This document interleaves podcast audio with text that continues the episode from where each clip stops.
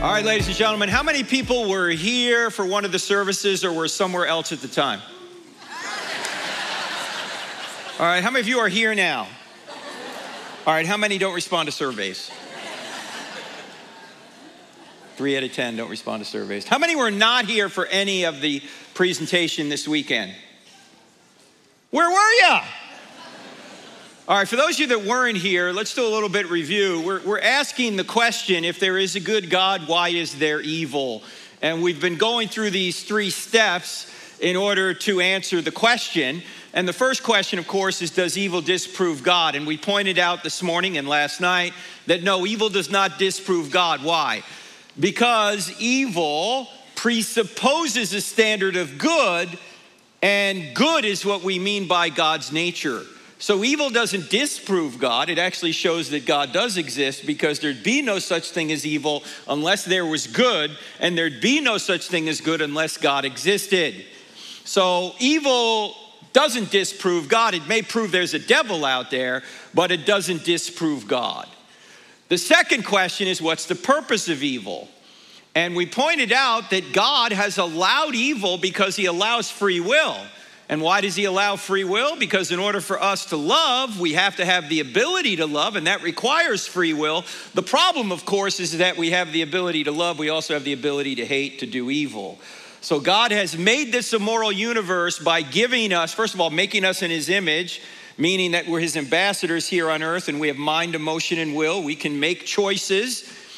And he's also given us the ability to make these choices for either good or for ill.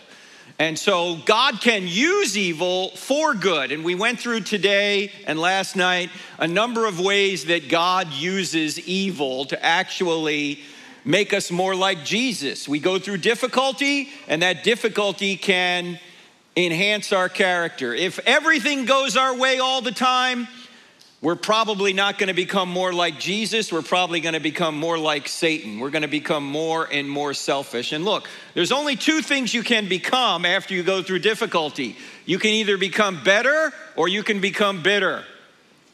A lot of times people choose bitterness. You've probably heard this, but you know what, what bitterness is? Bitterness is taking poison and hoping the other guy dies. Bitterness just tears you up. There's no reason to be bitter. You want to become better. My brother in law said he has a friend who's mad at God. I say, Well, if you're mad at God, you must believe he exists, right? You're being bitter at somebody who doesn't exist? Why are you so mad if this guy doesn't exist that you say he somehow wronged you? Well, we pointed out that there's a lot of things, there's a lot of wrongs and evils that happen that we don't know the answer to. We don't know why they happen, but we know why they don't happen. We're inside of time, God is outside of time. We talked about the ripple effect. We said that an event can occur today and ripple forward to affect so many other events because the ripple effect is, is, is involved in all of our lives. You wouldn't be here today if it wasn't for the ripple effect. If your parents didn't meet, you wouldn't be here. Their parents had to meet for you to be here, and their parents had to meet, on and on. There are ripples that go throughout our society. And although we can't see how a particular evil ultimately winds up in good, we know that due to the ripple effect that it can wind up in good even though we can't all figure it out. God can because he's outside of time. He can see how all things work together for good to those that love God and are called according to his purpose in order to be conformed to the image of his son. So we went through all that uh, this, uh, these past three services, but we ended here on uh, point three or question three what's God's solution to evil? We know that evil doesn't disprove God. We know that God has purposes for evil, but what is God ultimately going to do about evil? He's got a couple of choices, right? He could take away our free will, that would get rid of evil, or he could do something else. That's what we're going to get into. But before we get into this, I need to ask you a question. Here's the question The question is Does God promise to protect Christians from evil and suffering? So, why do we get mad at God when some evil or suffering comes upon us? Has He ever promised that we would never experience evil and suffering if we're Christians? Sometimes people say to me, I don't believe in God. And then I ask them, What kind of God don't you believe in? And then when they describe him to me, I go, I don't believe in that kind of God either. right? I'm an atheist on that kind of God. Yeah, I don't think God is the cosmic candy man that he's obligated to make us feel good all the time. I saw a survey done recently. Do you know that 91% of the people in America think that the purpose of life is to do whatever you desire that makes you happy? There's a lot of things that could make me happy that might make a lot of other people unhappy, right? In any event, no, God does not promise us a pain free life. God is not, we're not God's pets. He's not obligated to make us feel good all the time. In fact, uh, if you notice, the apostles didn't have very good lives, not from an earthly perspective. In fact, let's look at these people, these heroes in the Bible, both Old and New Testaments. What is common? What is the common thread running through all these people, these biblical characters? Every single one of them experienced pain and suffering, dramatic pain and suffering, some of them to the point of their own deaths, their own martyrdom. Obviously, Peter and Paul and Jesus himself went through brutal torture for our own benefit. And you know, there's this pernicious theology out there. Now it's called the prosperity gospel. I'm sure you've heard about it. If you're not healthy and wealthy, it's because you don't have enough faith. Now, I know that thankfully this isn't taught here, but if it was, it would be easily refuted. How? What's the easiest way of refuting the prosperity gospel nonsense? Yeah, just look at Jesus and the apostles. Did Jesus and the apostles, were they healthy and wealthy? No, they were brutalized. Don't tell me they didn't have enough faith. They had plenty of faith. Yet they lived lives of pain and suffering. Why should we expect better treatment than the Lord God Himself? In his human nature. So, no, Jesus does not promise us a pain free life. In fact, Jesus even says, if they persecuted me, they're going to persecute you. But take heart, I've overcome the world. He says, In this world you will have trouble, but take heart, I've overcome the world. And Paul says, Anyone who lives a faithful life in Christ Jesus will be persecuted. You're going to be persecuted for believing this and for saying you believe it. And that probably will go beyond more than just being unfriended on Facebook. Okay? How many of you are worried that you're to post something and the people you know are to be mad at you over it? If that's keeping you from posting something, knock it off. That's actually a badge of honor. You're actually to be rewarded for being persecuted. So speak the truth in love and let the persecution come. If it comes, it comes. But don't self censor yourself over important issues. The reason that many people have left Christianity, the reason our country appears to be going in the wrong direction is because enough Christians haven't spoken up in the proper way. We're hiding under our desks while, the, while Rome burns. We need to speak up. In any event, we are not promised a world of pain or free of pain and suffering. This is not heaven yet. It will be. Do you realize heaven's going to be a physical place? You realize that heaven is going to be a remade heavens and earth, and you're going to have physical bodies that won't decay? That's ultimately heaven. We're not going to be ethereal spirits out there. We're actually going to have our own physical bodies glorified so they won't decay. When you get older, you get dresser disease, right? That's when your chest falls into your drawers, okay? You're not going to get that in heaven. These are all dad jokes, by the way. So, what is God's ultimate solution to evil? God's ultimate solution to evil, pain, and suffering is that God suffered himself. This is the only worldview, ladies and gentlemen, where the God of the universe enters his humanity or enters humanity itself and takes pain and suffering upon himself in order to save the creatures that rebelled against him from their own evil and sin. This is why it's the greatest story ever told. And it's true, it's not just a story, it really happened. In other words, his pain can be our gain. He took it upon himself. Why did he take it upon himself? Because we can't save ourselves. Do you know that God's justice and his love, in fact, all of his attributes are infinite. Let me just give you an idea of what the Bible means by infinite. The scriptures say that God's love to those that fear him exceeds the height of the heavens above the earth. How high are the heavens above the earth? Let's put it this way.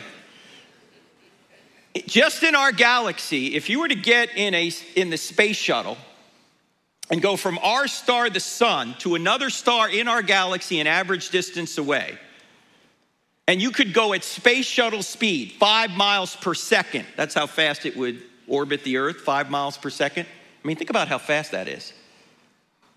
Five miles per second. You got trouble getting to work in the morning? Take the space shuttle.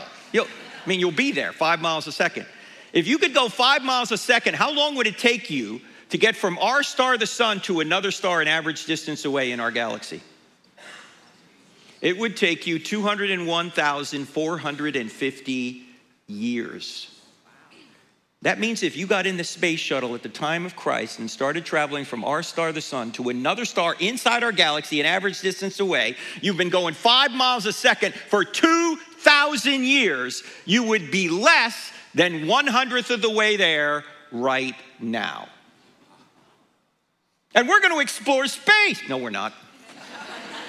We're not going anywhere in space. We can hardly get out of our solar system. You know, it took us nine years to get to Pluto. Nine years. Picture our solar system as a quarter. The sun is in the center of that quarter, a little speck of dust. Pluto's on the outer rim. Okay, it took us nine years to get to Pluto. The next nearest star is two football fields away. We're not going anywhere in space. And how many stars are there in the universe? The number of stars that, that are in the entire universe are about equivalent to the number of grains of sand on all the beaches on all the earth times 100,000. And to go from just one star to another star, going five miles a second just inside our galaxy, will take you over 200,000 years. Now you get an idea of what God means by the heavens declare the glory of God. Because when you look at a universe with stars equivalent to sand grains on 100,000 Earths, and it's going to take you over 200,000 years to go between those stars, you get some idea of what God means by infinity. So, why did Jesus have to do this? Because Psalm 103 says, God's love to those that fear him exceeds the height of the heavens above the earth. And then it says, He has removed our transgressions from us as far as the east is from the west. How's He done that? Well, first of all, His attributes are infinite. So His justice is infinite. You know what that means? None of us are going to make it because if his justice is infinite and you've at all ever been unjust or unjust, and we all have, you're going to get punished. So we don't have any hope making it on our own. But in addition to his justice being infinite, his love is infinite as well. So what does he do? He's got to punish sin, otherwise, he's not infinitely just. How does he do it? He punishes it in himself. He takes our punishment on himself. He comes to earth, adds humanity to his deity, and allows the creatures that tortured it, that, that sinned against him to torture and kill him. So he could remain just and yet also justify sinners. That's what Paul says in Romans 3:26. He is the just and the justifier of the one who has faith in Jesus. So God's solution to evil is he takes it upon himself. The problem is, you don't have to accept it if you don't want to. If you don't want to accept forgiveness and his righteousness, you don't have to. A number of years ago, I was at the University of Michigan doing a debate with an atheist by the name of Eddie Tabash. He was a Beverly Hills attorney. And at one point during the debate, he had the opportunity to ask me a question. And here was the question he asked me. He said, Frank, my mother was a survivor of the Holocaust. She lived a life full of pain and suffering. Toward the end of her life, somebody offered her the gospel, but she rejected it, and then she died. Is she in hell right now? It's a pretty tough question to ask in front of a secular audience. So I said, Eddie, I don't know where your mother is now. I don't know if she had a deathbed conversion or not. But if she didn't accept Christ before she died, then God is too loving to force her into heaven against her will. You see, because the presupposition of the question is that everybody wants to go to heaven. That is not true. Who's in heaven? Jesus is in heaven. There have been people running from Jesus their entire lives. What's he to do in the afterlife? Going, hey, where are you going? You're with me now. Get over here. No, that wouldn't be loving. You say, what's all this business about hell then? Why does he send them to hell? All right, I used an illustration with the University of Michigan audience. I'll use it with you folks here. I asked the ladies this question. So, ladies, here's a question for you. Ladies, ladies.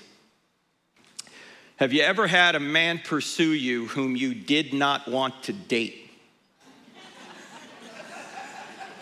Some of you going, yeah, and he's sitting next to me right now. He will not leave me alone. Whenever I ask that question, the ladies always giggle and the men look at their shoes. They're like, is she looking at me right now? Well, ladies, suppose this man pursues you, he's pursuing you, he keeps asking you out, he keeps asking you out, and you finally say, Look, I like you, but only as a. Ladies, why don't you just stick the knife in and turn it? Every man has heard the dreaded friend rejection. Gentlemen, if you ever get the dreaded friend rejection, move on. She's not interested. In fact, ladies, I, or gentlemen, I have some shocking news for you. She doesn't even like you as a friend. ladies, am I right? See? See? She's just being nice. I mean, if she really was interested, as a friend. She'd be interested in you romantically, but she's not. Well, ladies, suppose this doesn't deter this man.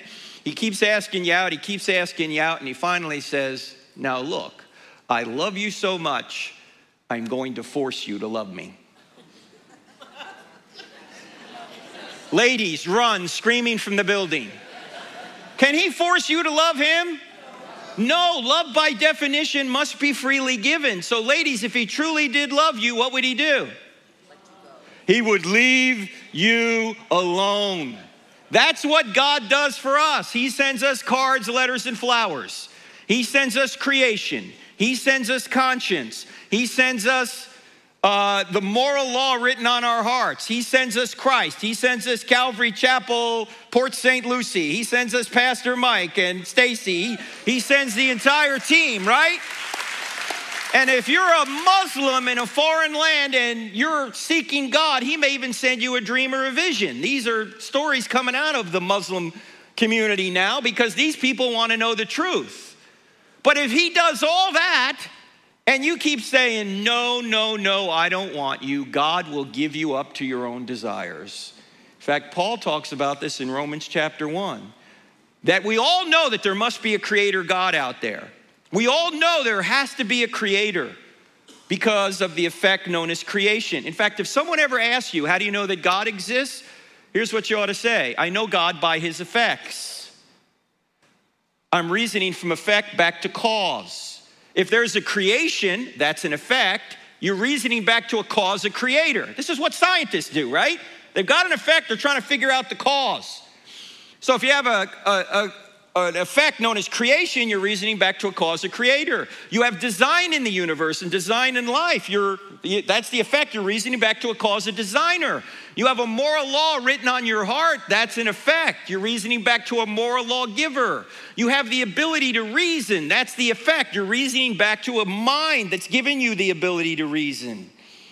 You have this being, this human being that's come to earth and has now become the most influential human being in history because he resurrected from the dead. That's the effect. So you're reasoning back to a cause that that being who came to earth as a human being and died and rose again claimed to be God. So you're reasoning back to a cause God. If you have any spiritual experience, and you think that spiritual experience has come from God, you're doing the same thing. You're saying, here's the effect. The cause is God. So you know God exists by his effects. You're reasoning from effect to cause. And Paul says in Romans 1, everybody knows this.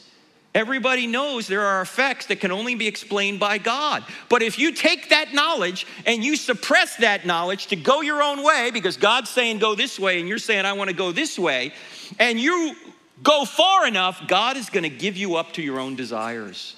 To where not only are you doing evil, you're cheering on other people who are doing evil. And if you look at the end of Romans chapter 1, that's exactly what it says. And there's no better description of our culture now than Romans chapter 1. Do you remember 30 years ago when President Clinton was the president? When he talked about the subject of abortion, he said abortion should be safe, legal, and rare. Do you know what's going on now? Now people are saying, I'm going to shout my abortion. There are states saying, we're going to be an abortion sanctuary. We're going to pay for you to come here. We're going to pay for your abortion. Now we're promoting abortion because people have been, have been given up to their own desires. God has given them the ability to go their own way, and now not only are they doing evil, they're celebrating evil. And that's what's going to happen in eternity. That if you suppress the truth long enough to go your own way, God's ultimately going to say, I'm going to leave you alone because that's what a loving being does. You don't want me. God is going to give you up to your own desires. You say, what does this have to do with hell? Because hell is ultimately separation from God. You say, what could be so bad about that? Well, look at it this way. Everybody, regardless of whether you're a Christian or not, gets some of the common grace of God. What's the common grace of God? Everybody experiences some kind of love, relationship, hope for a future. You know, his rain falls on the just and the unjust, right? But I want you to imagine a place where there is no love, where there are no relationships, where there is no hope, where there is no future. There's just stone cold, narcissistic self absorption. That is Washington.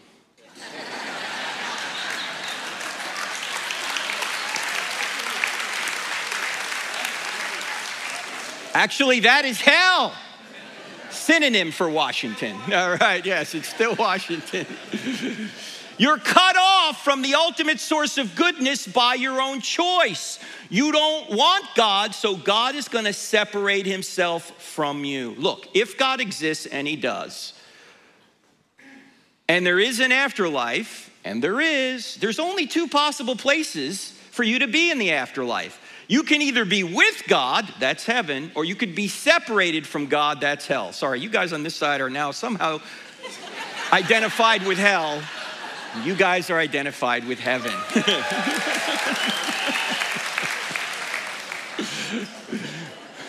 you didn't know talking about heaven and hell could be so much fun, right? Now it's this side against that side. No. The point here is, is that Think about it logically. You're either going to be with God or not with God in the afterlife. And C.S. Lewis actually said all this best. In fact, before we get to C.S. Lewis, what this guy was asking me at Michigan was Would a loving God send you to hell? And the answer is no, you're going to send yourself there because you don't want God. You don't want to be in His presence. You've been running from Him your whole life. What's He going to do in the afterlife? Force you into His presence? As C.S. Lewis famously said, he said, There are only two kinds of people in the end those who say to God, Thy will be done, and those to whom God says, Thy will be done. So the question is for you, what are you going to choose? God has solved evil. How has He solved evil? He's not going to take away your free will, He's just going to quarantine evil. That's His solution. He quarantines it at a place called hell, where you can go on willing whatever you want for all eternity but you're going to be quarantined, separated from the people that want to be with God and want to be with their loved ones who, who have also accepted the free gift of salvation. That's God's ultimate solution to evil. He takes it upon himself and he offers the free gift to all of us. That's what he does. So, does evil disprove God? No, it shows God does exist. What's the purpose of evil? Often God uses it to bring people to himself. There are many other purposes for it. But ultimately, God's solution to evil is he takes it upon himself and he separates those who have accepted the free gift from those who haven't. So, in the end, there's going to be smoking and non smoking in eternity. And you guys have to select. The pastor's on this side. Maybe we got to flip this around, okay?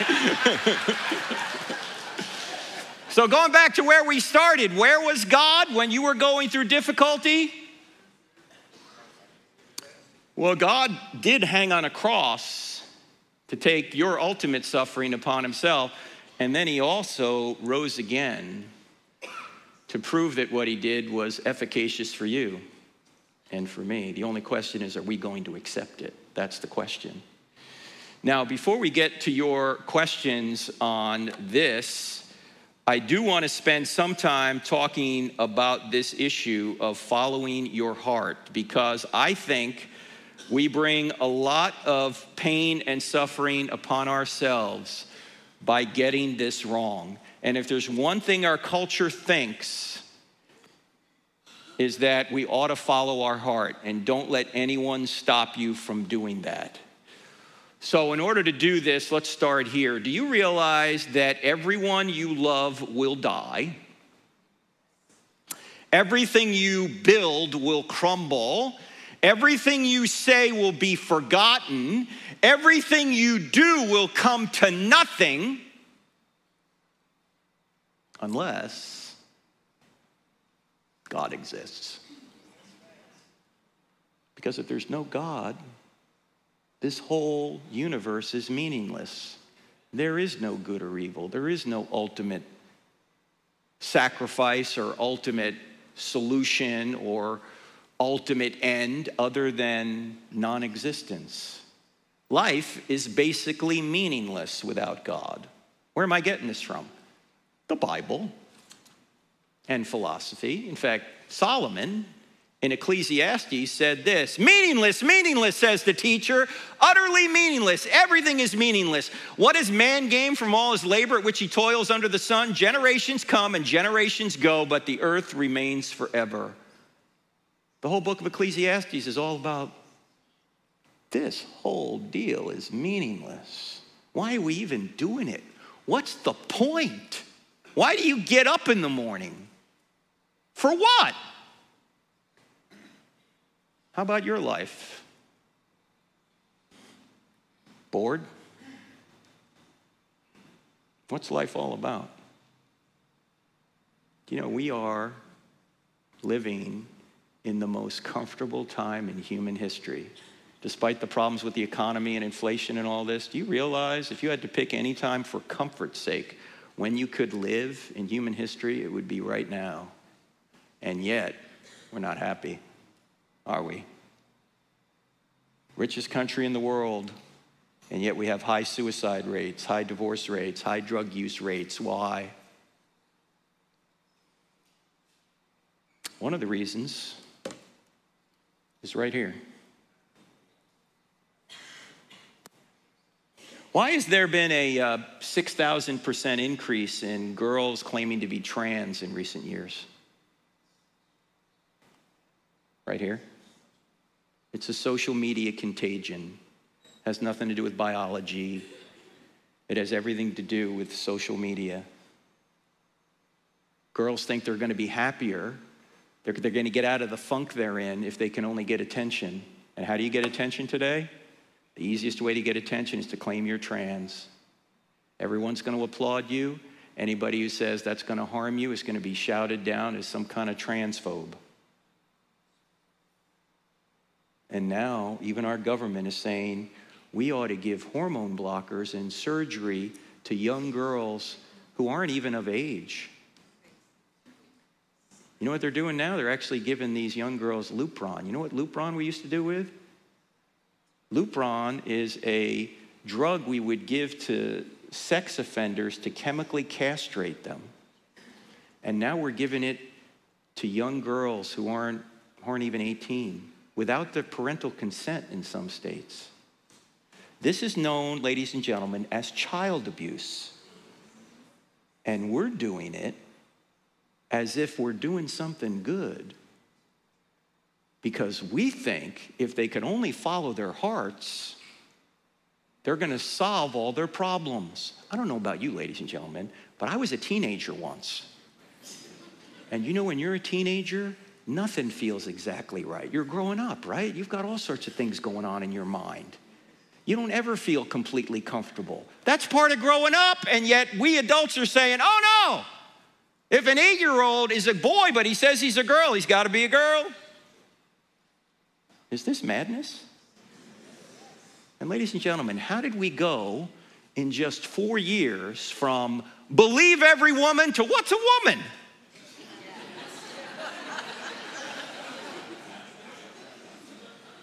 What happened?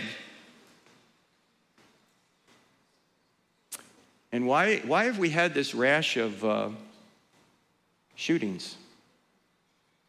Where's this come from? It's guns. You know, we've always had guns in this country. It's not the guns.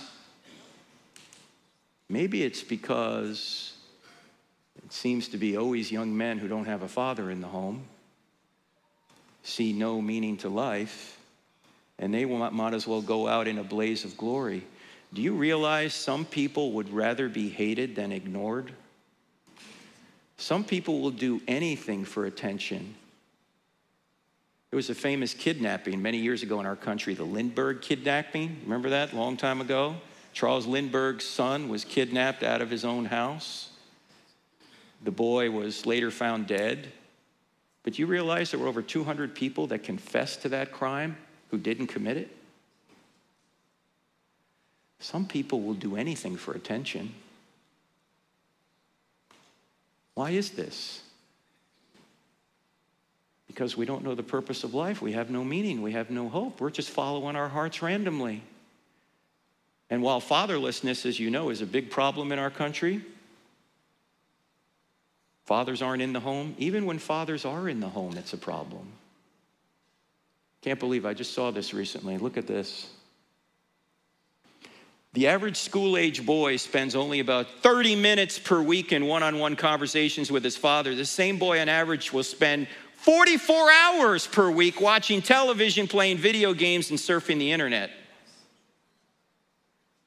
Gee, I wonder who's going to have more influence over the kid the 30 minutes or the 44 hours? What do you think? All right, so let's do this in the time we have here before we get to your questions. How can we find hope and identity? Because that's what we're looking for. If we get this wrong, we're going to bring more evil into our lives by our own choices.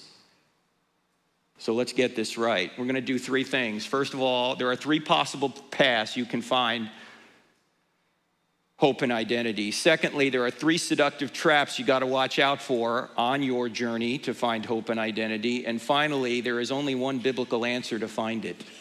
All right? So let's start right here the three possible paths. There are three ways you can find hope and identity.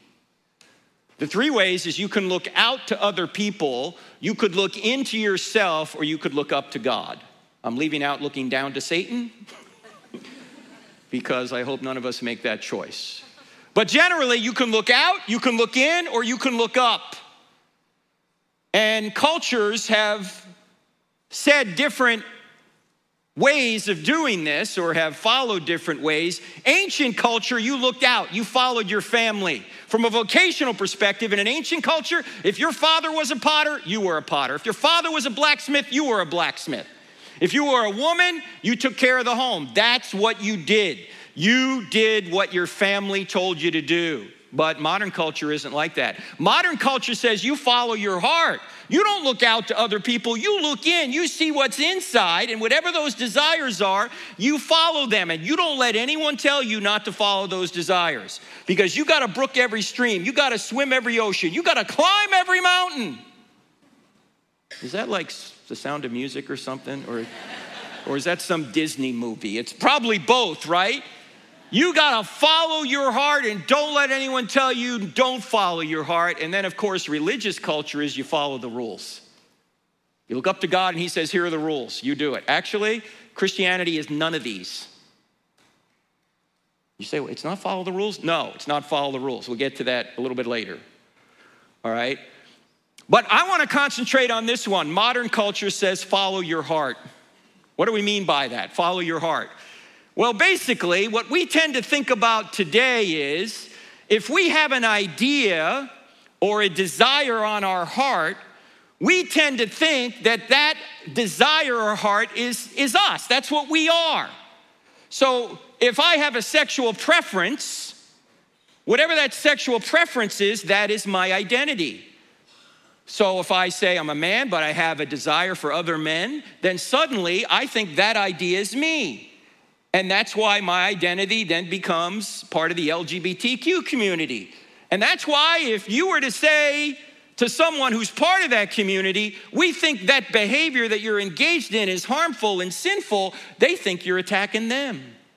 Because they put their identity based on an idea or desire they have on their heart. That's where modern identity comes from. And it's even infecting the church. Unfortunately, many in the church are more interested in meology rather than theology. It's whatever I want. Whatever makes me happy, that's what God ought to approve of. That's why you have people, even in the church today, saying, Oh, God is fine with same sex relationships. God approves of them. God is fine with same sex behavior, or is even fine with premarital sex, or is fine with anything that the Bible says no to because God just wants us to be happy. See, God is all about me and what I want, it's about my desires. This is my identity. In reality, ladies and gentlemen, our identity is not in our feelings or our desires. In fact, your identity is not whatever you think about. If you were what you thought about, most women would be chocolate and most men would be women. All right? So we know you are not what you think about. But what about this idea of following your heart? Why is that a bad idea? For three reasons. Number one, your heart is sinful and deceitful. Number two, your heart is conflicting. And number three, your heart is changing. Let's go through these very, very briefly. First of all, our hearts are deceitful and selfish, or selfish and deceitful. Let me show you why this is true very easily. Let's suppose before you came over here today, you went into the bathroom to get ready, and you looked in the bathroom mirror and you saw in the mirror that there was a sign attached to your head, and this sign transmitted every single thought you had in big LED letters across your forehead. You couldn't turn it off, you couldn't cover it. No matter where you went, everyone was to see every thought you have. Would you be here right now? You wouldn't leave your bathroom, would you? Why? Because your thoughts and my thoughts are evil. We're judgmental and selfish. When we meet someone, we're not thinking pleasant thoughts most of the time. We're thinking stuff like, that's the ugliest shirt I've ever seen. we're thinking, where'd you get that haircut? Walmart? right? You're thinking, do I even want to know this person? Is this person going to do anything for me? That's what you're thinking. By the way, no extra charge for this. This is why you can never remember names. Because when you meet somebody, you go, hey, how you doing? Man, that is ugly. Where did you get that? Where'd you get that scarf, right? The name, right out the window. You're not thinking about it. You're judging. Your hearts are deceitful, and you're trying to figure out ways that you can get something from this relationship. You don't really care about the other person unless your heart has been changed by the Holy Spirit. And even then, it's a struggle, isn't it? In other words, we're selfish. So, are you going to follow your selfish heart everywhere? In fact, Jeremiah put it very clearly. He said, The heart is deceitful above all things and desperately sick. Who can understand it? Look, it's easy to be bad, it's hard to be good, isn't it? And we know this, right? Do you ever have to teach a two year old to say mine? No, he already knows that. You have to teach a two year old to share because the heart is deceitful and wicked. You need to train up a child in the way he should go. You don't just allow, allow, the kid to do whatever he or she wants, it's gonna be a disaster. And to show you just how evil our hearts can be, the Babylon Bee, our friends at the Babylon Bee, did a little bit of study, and uh, they found this out. Um, study finds 100% of men would eat any fruit given to them by a naked woman.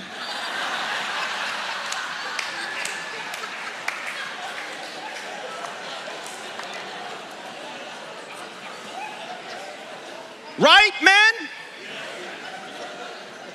Isn't that true? You'd have done no better than Adam. Admit it. No, we're not supposed to follow our hearts. If we follow our hearts, it's going to lead us into disaster because our hearts are deceitful and wicked. They're going to be selfish. They're going to do whatever we're going to do whatever our hearts wants if we follow our hearts without moral restraint.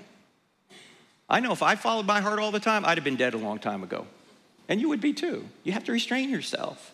You know what we're not we're not supposed to follow our hearts. You know what we're supposed to do? This is, I think, the most important Bible verse in the entire Bible, other than the gospel itself, for today's culture, and it comes from the Old Testament. It comes from Proverbs.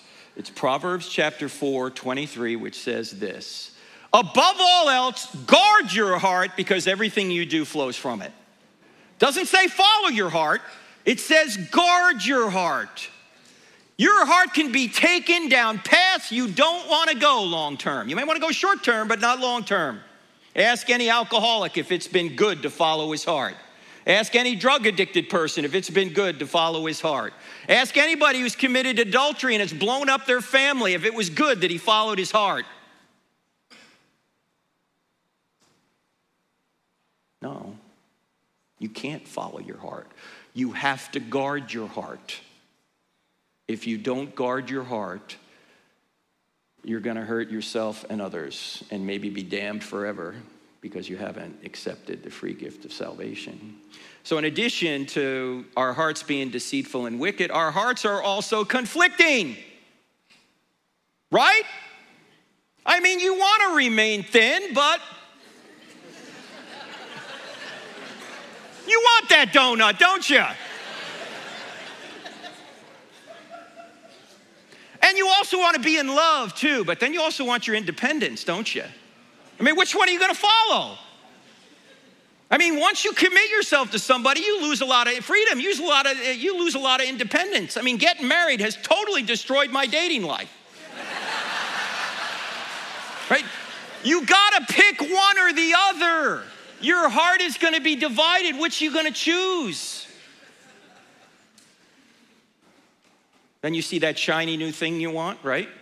But you also want to have financial security. You don't want to be in debt. What are you going to choose? You're going to choose the shiny new thing? Or are you going to choose to remain financially secure and not in debt? You know, the, the fastest way to have less than nothing is to be in debt. That's how you can have less than nothing, is to be in debt. Oh, you want to have kids, but you also want to have a career. You can't be at that meeting at 8 p.m. with your boss and be at your son's baseball game at the same time, can you? You're going to have to choose. Your heart's divided. What are you going to choose? You can't just follow your heart wantonly, it's conflicting. So, what are you going to do? You got to make a choice and then you got to restrain yourself. C.S. Lewis said it so well about happiness requiring restraint. Here's what he said Surrender to all our desires obviously leads to impotence, disease, jealousies, lies, concealment, and everything that is the reverse of health, good humor, and frankness. For any happiness, even in this world, quite a lot of restraint is going to be necessary. If you don't restrain yourself, you're going to destroy yourself. So you can't just follow your heart. You've got to guard your heart. So, in addition to your heart being deceitful, in addition to your heart being conflicting, your heart also changes.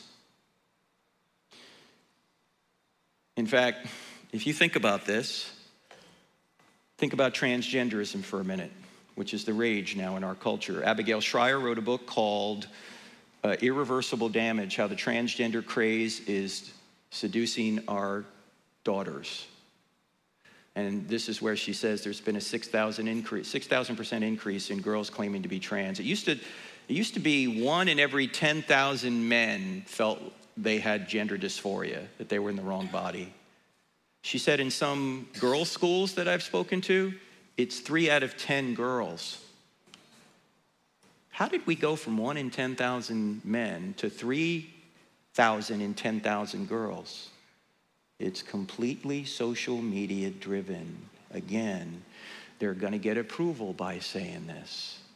And it makes no sense to affirm somebody in a decision that's probably going to change anyway because the studies show that about 80% of people that have gender dysphoria as kids, by the time they hit 18, they've grown out of it. How does it make any sense to give someone hormone blockers or Lupron or, God forbid, top surgery, which some girls have gotten without parental consent in Oregon? They've had their breasts removed at 13. How does it make any sense to do that to a child when chances are they're going to grow out of it anyway? Why? Because things change. By the way, one other thing about transgenderism. Do you realize that transgenderism presupposes fixed genders? Right? Because if I'm a man and I think I'm a woman, I have to have some idea of what a man is and some idea of what a woman is to even know the difference. I also have some idea of what a man is and some idea of what a woman is to try and make the so called transition. If there was no gender binary, there'd be no way to know this.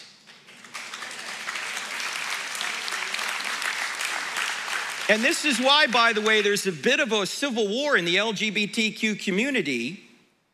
Uh, because if the T's have their way, that there are no fixed genders, then the L, the G, and the B don't exist.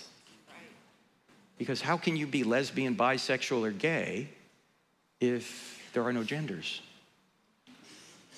You can't. And by the way, the feminists aren't fans of this either. Why? Because if there are no genders, there are no women, and if there are no women, there are no women's rights. What's feminism? You see the problem? There's not a lot of logic behind it. It's all emotion, it's all heart driven. And if we don't guard our hearts rather than follow our hearts, we're going to be complicit in destroying somebody's life. Our hearts change. Just to give you an illustration of this, Tim Keller, pastor from New York, who's now retired, by the way, pray for Tim Keller. He has pancreatic cancer. In any event, Tim Keller said this Do you ever notice that as you grow, your priorities and your heart changes? I mean, when you're 10 years old and you grow up and you become 15, when you're 15, you probably look back at your 10 year old self and go, you know, I was an idiot when I was 10. right? And then when you hit 20, you look back at your 15 year old self and you go, and I was an idiot when I was 15. And then when you hit 30, you look back at your 20 year old self and you go, I was an idiot when I was 20. Do you know what this means? It doesn't matter what age you are now, according to Keller, you're an idiot. All right? Now, now, thankfully, this slows up, right? When you get old, I'm 60 now. So hopefully I had my priorities straight when I was 50, and I'm fairly sure I did. So I didn't look back at my 50, I don't look back at my 50 year old self now and say I was an idiot when I was 50. But when you're younger, things change so quickly that you do that because your priorities and your heart changes. So why would you say follow your heart at all costs when you're 15 when chances are it's going to change anyway? So you can't follow your heart. You have to guard your heart. Now, we have a great school here at Calvary Chapel, Port St. Lucie. And this does not apply to this school, but here's what Thomas Sowell, the 92 year old intellectual, said about what's going on in education in our country right now. He said, Ours may become the first civilization destroyed not by the power of our enemies, but by the power or by the ignorance of our teachers and the dangerous nonsense they are teaching our children. In an age of artificial intelligence, they are creating artificial stupidity.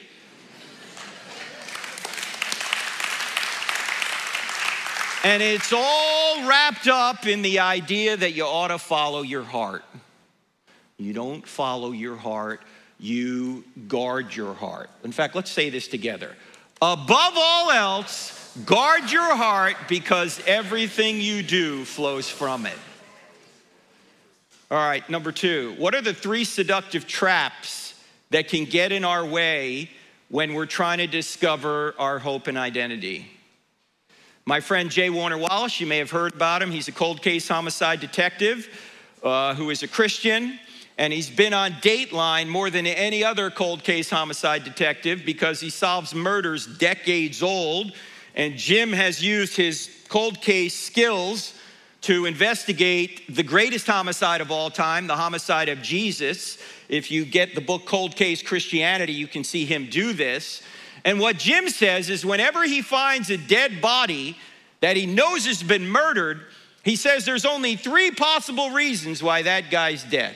He doesn't have to look for a thousand motives or a thousand reasons. He says there's just one of these three or a combination of this th- these three. There was either a sex issue, a money issue, or a power issue. That guy's dead because there was a sex issue, a money issue, or a power issue. Sex, money, or power. Those are the three things that can motivate people to murder. In fact, those are the same three things that can motivate any of us to sin. Why? Because sex, money, and power are good things. The problem is, is they are so good, we'll often take shortcuts to get them. And so Jim is saying that we need to watch out for these things. And so does the Apostle John, who writes in First John, the three traps in the world. Here's what he says Do not love the world nor the things in the world. If anyone loves the world, the love of the Father is not in him. For all that is in the world, the lust of the flesh and the lust of the eyes and the boastful pride of life, those are the three things right there, is not from the Father, but is from the world. The world is passing away and also its lust, but the, the one who does the will of God lives forever. The lust of the flesh, sex, the lust of the eyes, money, the boastful pride of life, power, recognition, pride. Why do the Proverbs talk so much about sex, money, and power? For this reason. These are the things that these are the three things that can derail you if you don't guard your heart, these are the three things that can cause you trouble, that can get you off track. In fact, this is what got Solomon off track. Remember the guy who was saying life is meaningless? What did Solomon try and do? In Ecclesiastes 2, he tells us, I tried wine, I tried works, I tried wealth, I tried women, I tried wisdom. Everything was meaningless and chasing after the wind. He said, I tried it all. And it was still meaningless. What's the point? I'm Just gonna die. I'm gonna leave my inheritance to someone else. Well, that person's just gonna die. What's the point?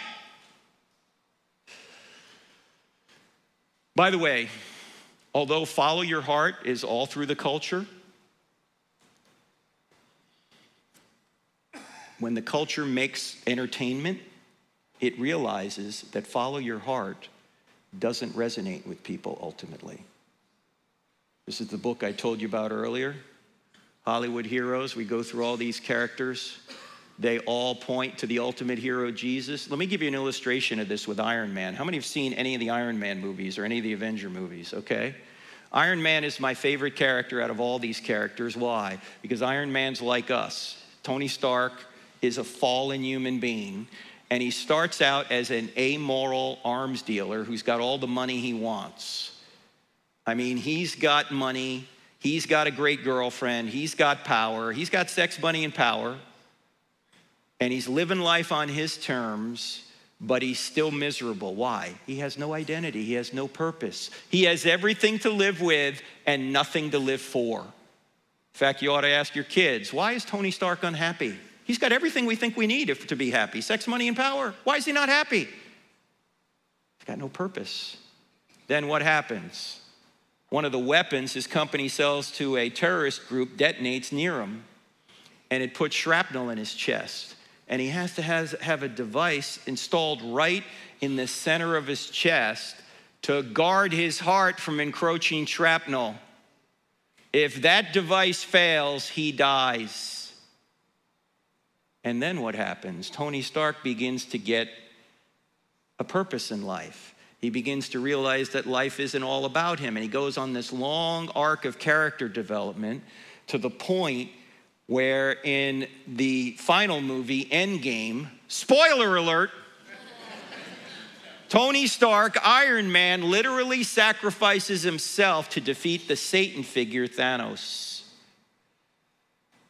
And he does this not following his heart, but denying what's on his heart in order to save the world from evil. Now, that resonates with people. People look at that and they go, that's inspiring. But imagine if the movie had ended this way Endgame. Tony Stark and his Avenger buddies are about to take on Thanos.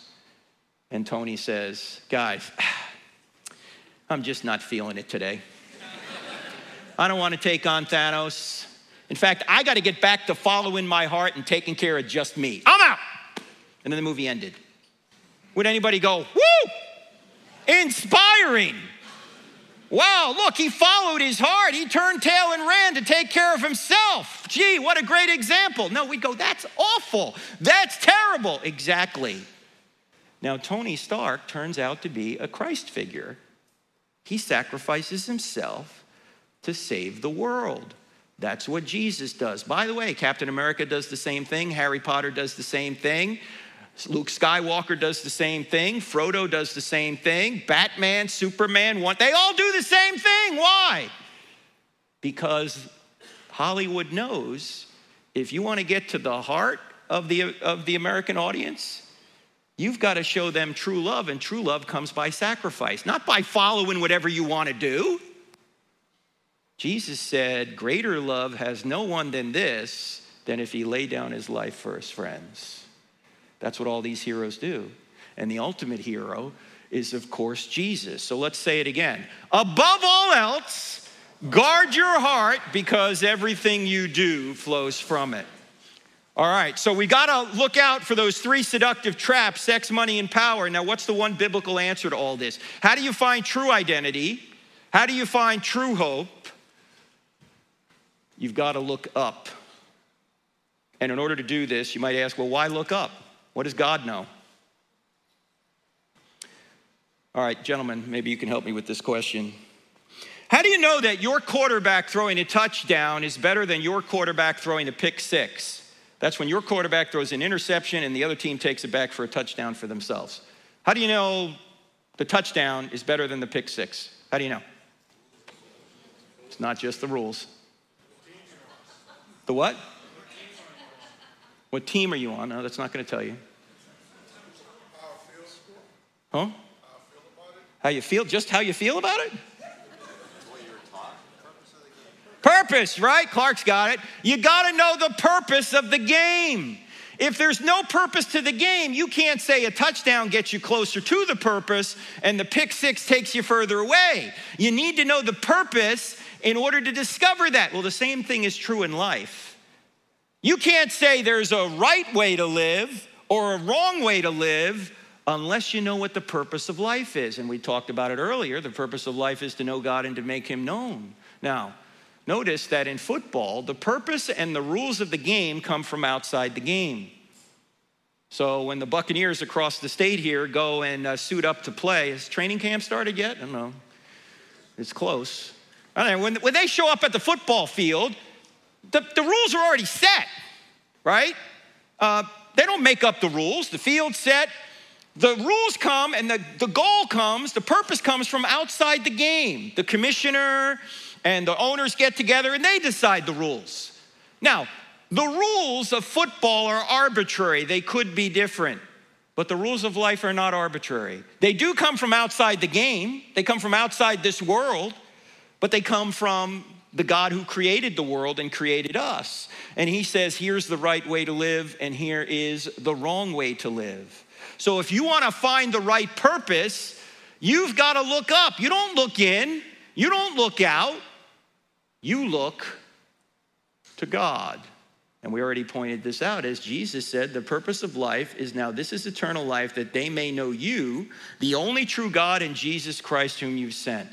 The purpose of life is to know God, and adding the Great Commission into this, making him known.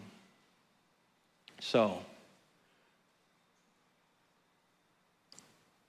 remember we talked about this earlier?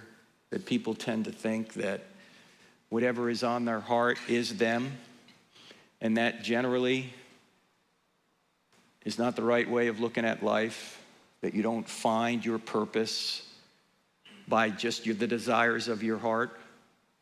There's only one exception to that. In Christianity, when you truly accept Jesus, God looks at you and doesn't see you anymore, He sees Jesus. You ex- when you accept the free gift of what Christ has done, you've accepted a brand new identity. And that identity has eternal hope. Do you know you can lose everything in life? You can lose your spouse, you can lose your children, you can lose your money, you can lose your job, you can lose your health, you can lose your life ultimately. The only thing you can't lose is Jesus. Everything else you can lose. And if you put your identity in anything that isn't eternal, it's temporary, which means you can lose it. In fact, a eyewitness of all of this, John, who not only wrote First John, we already saw there, but he wrote the Gospel of John, really the biography of John. In the very first chapter of his biography of Jesus, he tells us that we ought not try and achieve our identity, but we need to receive our identity. You know Christianity is the only worldview where you don't achieve your identity, you receive your identity? Here's what he says. He says, Yet to all who did receive him, to those who believed in his name, he gave the right to become a child of God. You become a child of God, you're adopted into the family with all the rights of an heir by simply accepting the free gift that he has done. But if you try and achieve your identity, you're setting yourself up for disappointment. Why? Well, if you have to achieve it, first of all, that puts all the pressure on you. Secondly, there's always someone that can do it better. And if you put your identity, say, in your sexual preference, which is what our culture is really into, what happens when your sexual preference changes? Or what happens when you are no longer sexually preferred? Do you no longer have an identity? If you put your identity in your job, what happens when you retire or are fired? You no longer have an identity.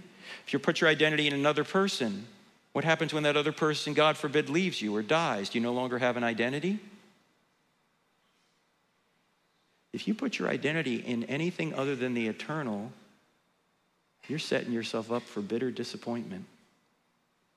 Your identity is not in what you do or what you can accomplish. Your identity is in your Creator, your Savior. Your hope and identity comes not from what, or comes from what Christ did for you, not what you do for Him. It's just given, it's a free gift. Why wouldn't you take it? There's nothing you can do to achieve it. It's a gift. That's how you find true identity and true hope. So, what are the three possible paths? Look in, look out, or look up. And when we say look up, why is f- not following the rules the Christian way? Remember we said that earlier? Are there rules in the Christian life? Yeah, of course there are. But, are, but do the rules give you your identity? No. The rules are, are a help after you achieve your identity or receive your identity. It's achieved for you. After you receive it, it's here's how you can help know God and make him known. It doesn't give you your identity. It would be like going to a football game. Well, let me ask you this Is the purpose of a football game to obey the rules? No. Suppose you're on a football team and you come to the coach after you just lost 42 to nothing and you go, Hey, coach, I obeyed all the rules. What's the coach gonna say? Whoop de doo. The purpose is not to obey all the rules. Obeying the rules can help you achieve the purpose, which is to win the game. But obeying the rules is not the purpose of the game. The same thing is true in Christianity. The purpose of life is to know God and to make Him known. Obeying the rules may help you do that, but that's not the purpose, do you see? The three seductive tracks uh, or, or traps sex, money, and power. And the one biblical answer is to look up. Look up and find the free gift. We started with Ecclesiastes. Let's end with Ecclesiastes. He has made everything beautiful in its time. He has also set eternity in the human heart. What's going to make you satisfied and me satisfied is not something temporal, only God Himself. That's where you find hope. That's where you find identity. If you get this wrong, ladies and gentlemen, you're going to bring a lot of pain and suffering, unnecessary pain and suffering into your life. Guard your heart. Don't follow your heart.